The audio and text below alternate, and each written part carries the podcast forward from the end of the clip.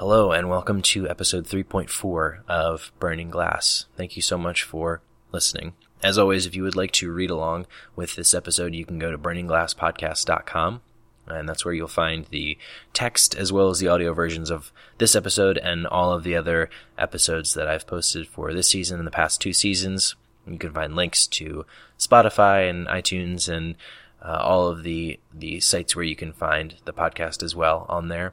Uh, you can also find a link to my Patreon if you would like to support me, uh, which would really mean mean a lot. Uh, you would also be supporting the Baltimore Harm Reduction Coalition, which I donate twenty percent of anything that I make on Patreon to.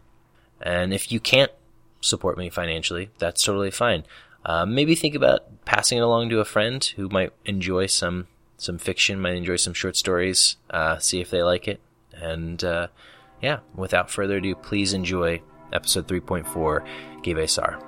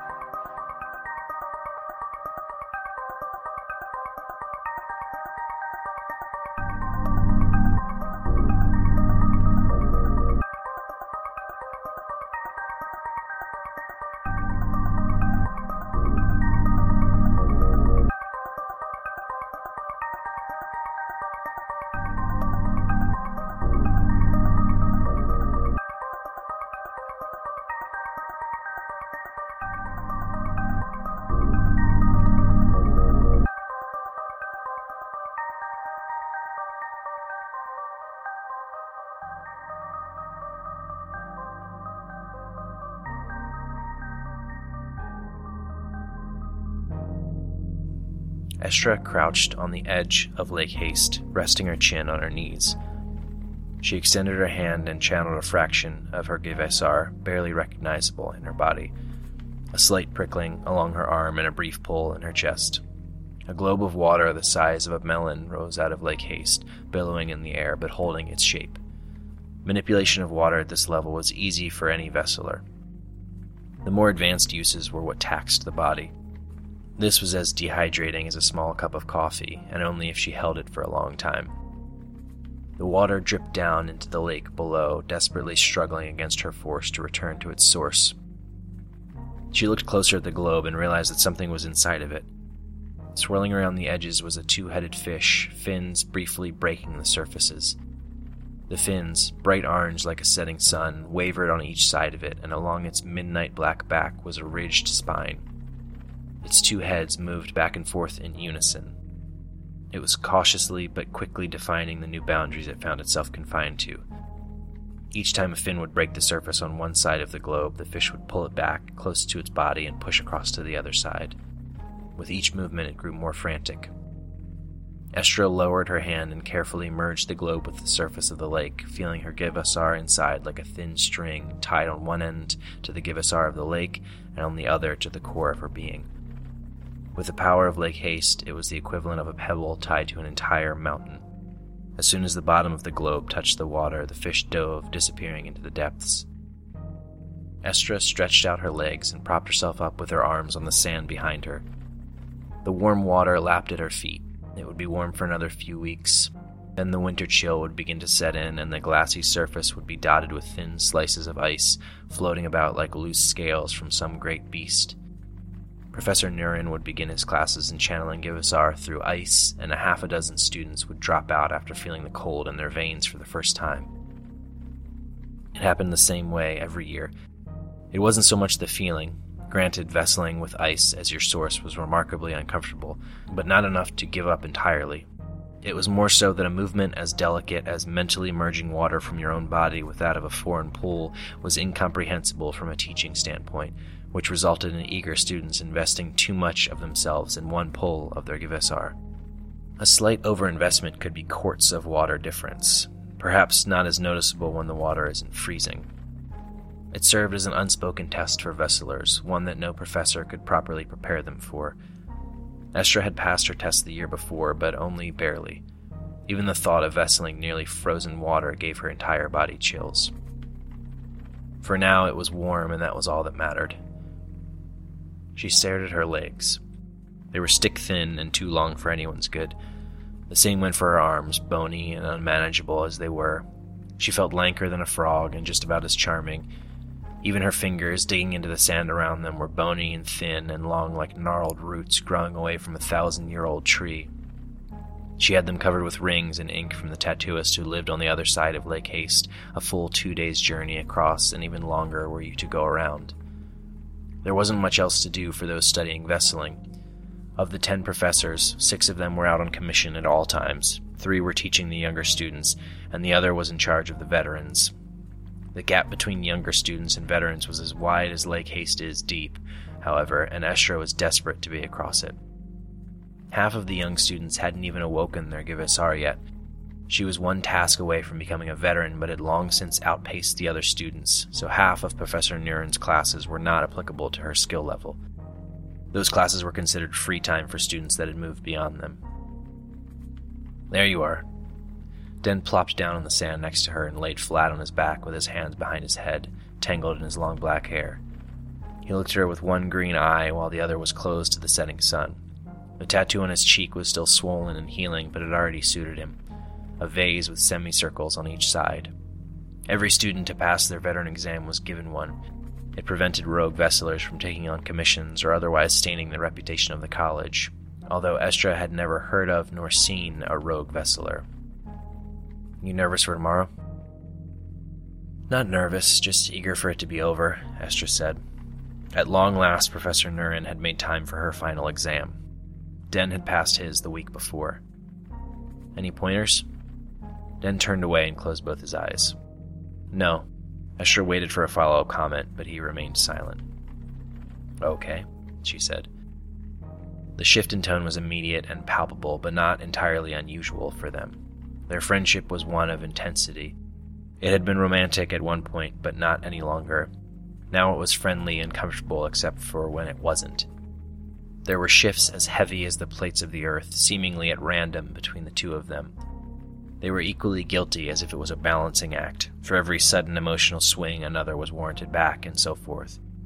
Distancing, sudden silences, outbursts, they were masters of them all.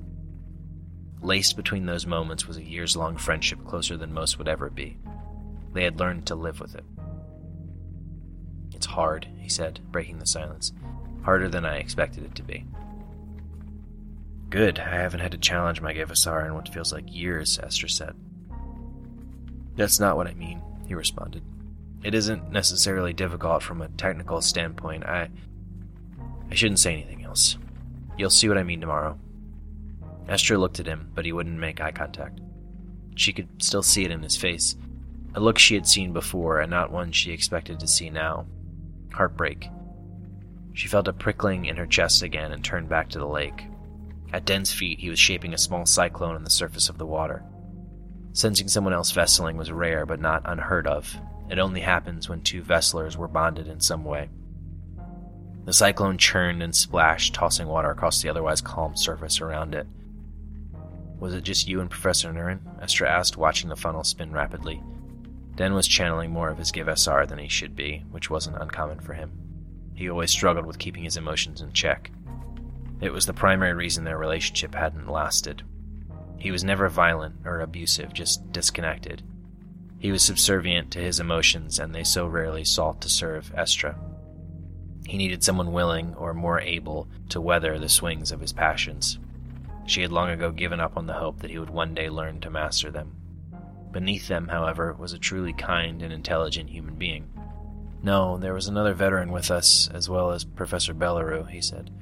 "I didn't recognize the other veteran." He paused for a moment, and the cyclone dissipated into mist. "I asked Professor Nurin if I could be the veteran that comes along for your exam, and he approved." "Thank you," Estra said. "I'll feel more comfortable with you there." He scrambled to his feet and dusted off his pants. "Get some rest. I'll see you tomorrow." Estra watched him walk off towards campus. Suddenly she was far more nervous about tomorrow. It wasn't like Den to bottle things in. Quite the opposite, in fact. Whatever he was keeping from her was clearly more than he was prepared to handle. She looked back at the lake where Den had been spinning his cyclone. The water was still, and on the surface was a midnight black fish with gold fins floating belly up.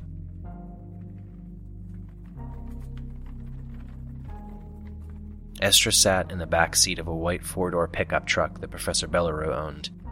He was driving with Professor Nurin in the passenger seat and Den in the back with Estra.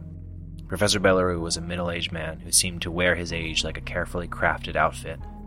Everything about him showed it, but in what seemed to be an intentional way. His hair was graying in sharp, organized patterns. His skin was marked but clean like a well-worn jacket, and he moved with slow but deliberate movements. Professor Nurin, on the other hand, was the definition of chaos.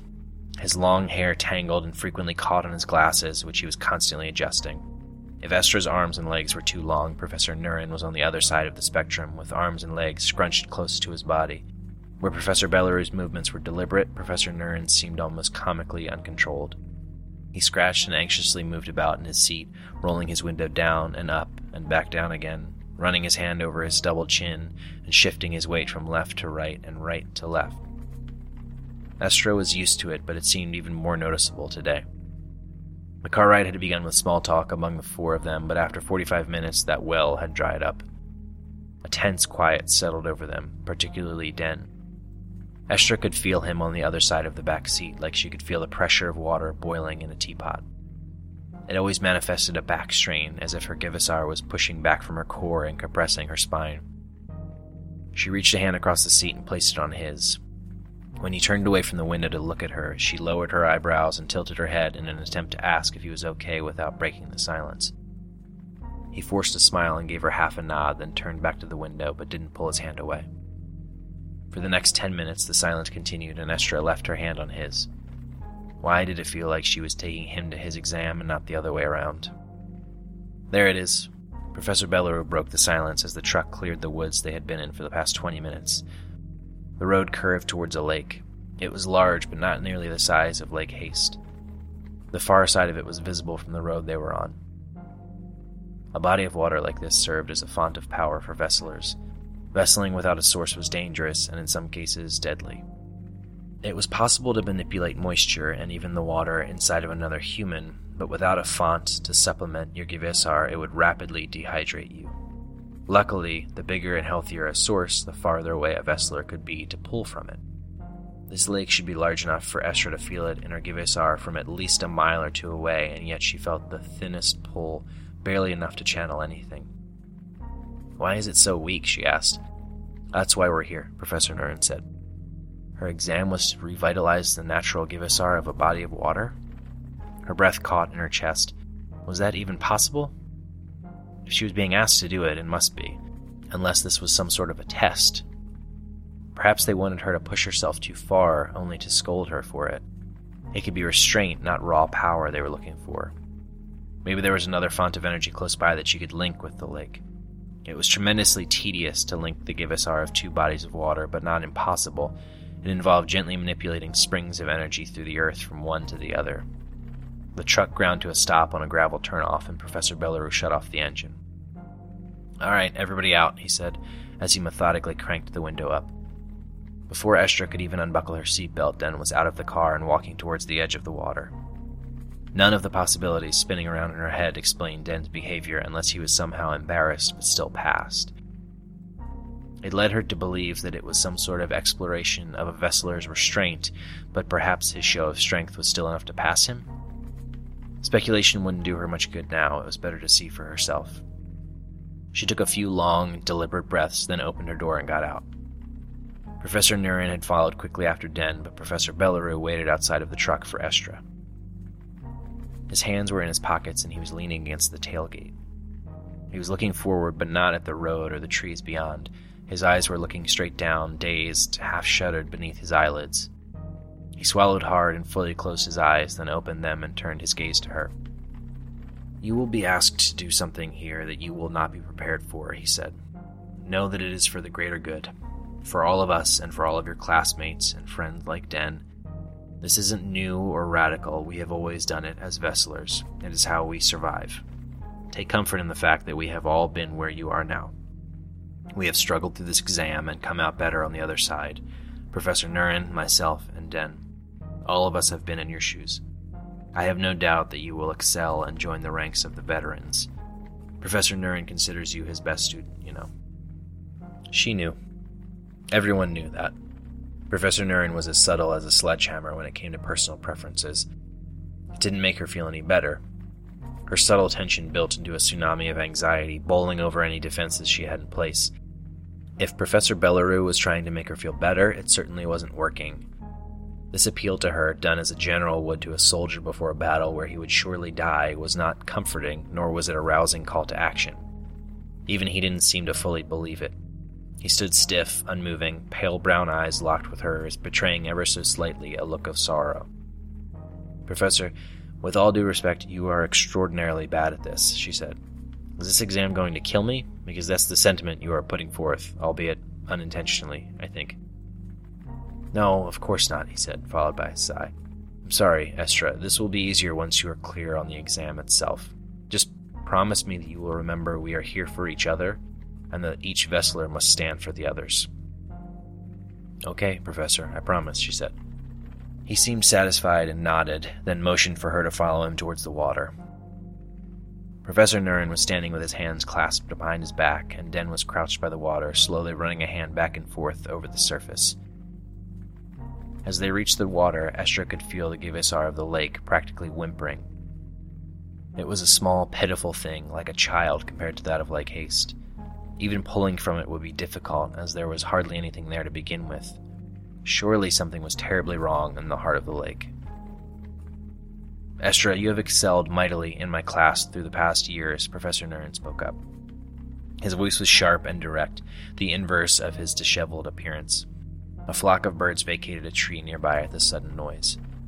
"I am pleased to finally deliver this veteran exam to you, which I have no doubt you will pass with flying colors.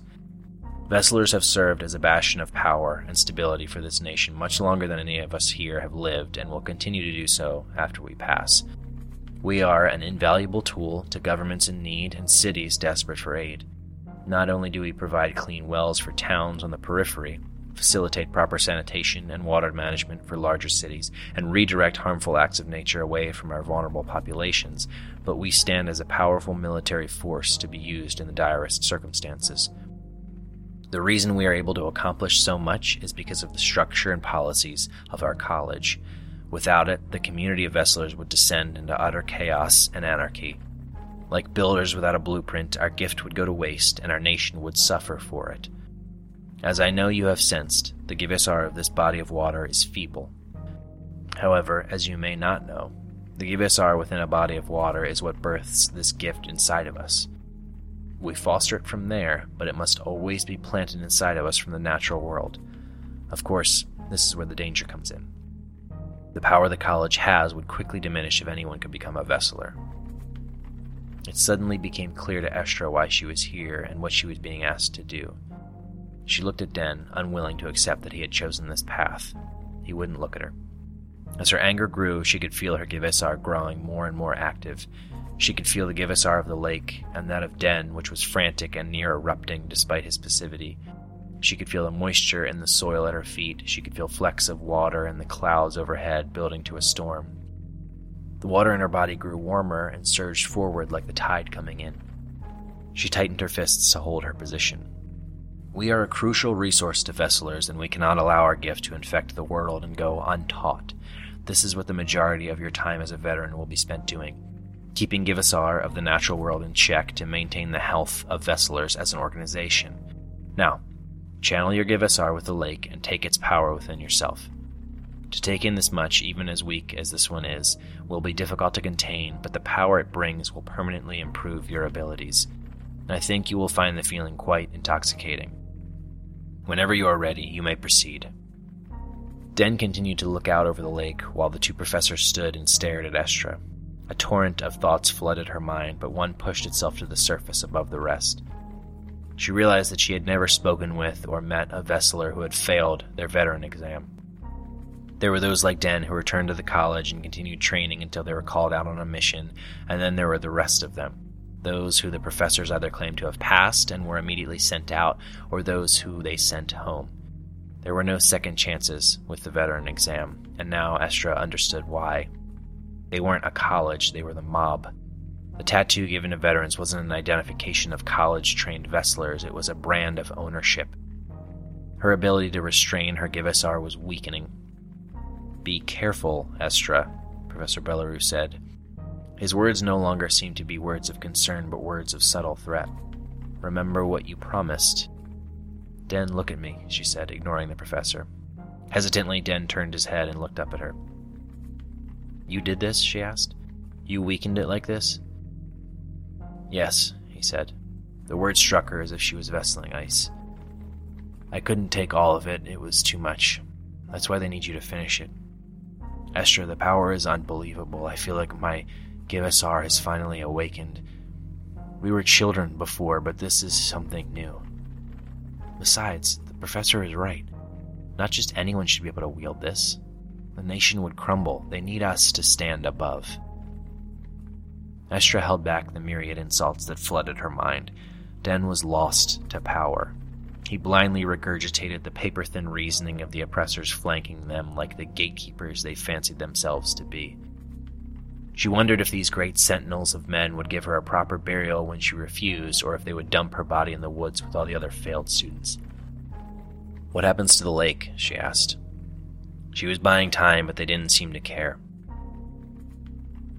The Givessar is choked of life and shrivels up along with most life within the body of water, Professor Bellaru said. In time it will regrow as nature is wont to do, then we will return and trim it again. How long does it take for a Givessar to regrow? She asked. In a body of water this size? one hundred years, give or take, Professor Bellaru said. We have been doing this for a very long time, Estra. It is nothing new. Kill a body of water for one hundred years or die. That seemed to be the buffet of options offered up to Estra. But there was one more option. An option the professors surely hadn't considered. It would be difficult, and no one present would enjoy it, but it was the only real choice she had. Estra reached into Den and grasped his Givessar. The professors didn't notice anything, but Den looked shocked. If she was careful, she could drain his Givessar without killing him, and turn that power on the professors. It was an ugly plan that would result in Estra becoming a murderer and Den losing his ability to vessel for some time. She wasn't sure how long. Potentially the rest of his life. It was also a flawed plan. Den was overflowing with power, and if he so chose, he could sever the pull that Estra had established. In doing so, he would more than likely cripple her, if not killing her outright. She would not allow him to be a passive observer in this. He looked at her pleading. He was holding tight to his Givessar, but he hadn't made a move to sever the bond yet. The power was slowly leaking over to her, drop by drop. There was a sudden surge within him, as if he was preparing to cut the bond, and Estra closed her eyes and took what she thought might be her last breath. Then, he dropped his defenses. The power of his Givessar flooded through the pool into hers. She looked at him still crouching there in front of the lake. You've always been stronger, Estra, he said. She is lost. Do it, Bellaru, Professor Nurin said, and nodded to the other professor. Professor Bellaru raised a hand towards Estra, and she felt the moisture leave her mouth and her eyes dry out and begin to sting. She reached within her Givessar and fully embraced the power she had taken from Den. The surge bounced Professor Bellaru out, and then she turned it on him. His scream was dry and cracked like the claw of some great beast scratching across a desert cliffside. In an instant, his skin became wrinkled parchment flaking off in the wind. Estra felt the last bit of moisture inside of him fade and immediately turned her power on Professor Nurin, who she had been holding at bay. He suffered the same grim fate as his colleague, crumbling to a pile of bones and dried organs. Estra looked away from both bodies. She couldn't think about what she had done. Not yet. She walked to the edge of the lake and put a hand on Den's shoulder. At first, she tried to channel a fraction of her power, just enough to restore some of his Givessar. His Givessar wasn't just empty, it was cracked open. It would take years to repair the damage of channeling away that much power in such a small span of time. Instead, with her other hand, she spent nearly ten minutes carefully channeling the power she had taken from Den back into the Givessar of the lake. Suddenly, what was a whimper became a roar as the lake blossomed back to life. What now? Den asked. The college will come for us, Estra said. You can stay, say that I manipulated you and killed the professors. I don't want to drag you. I'm coming with you, he interrupted. Besides, what would the college want with a Vesseler who has a broken Givessar? She nodded. We're going to have to go into hiding for a while. After that, we can begin. He stood up slowly. Losing his center of power clearly had physical ramifications. Begin what? Dismantling the college and giving Vesseling back to the world, Estra said.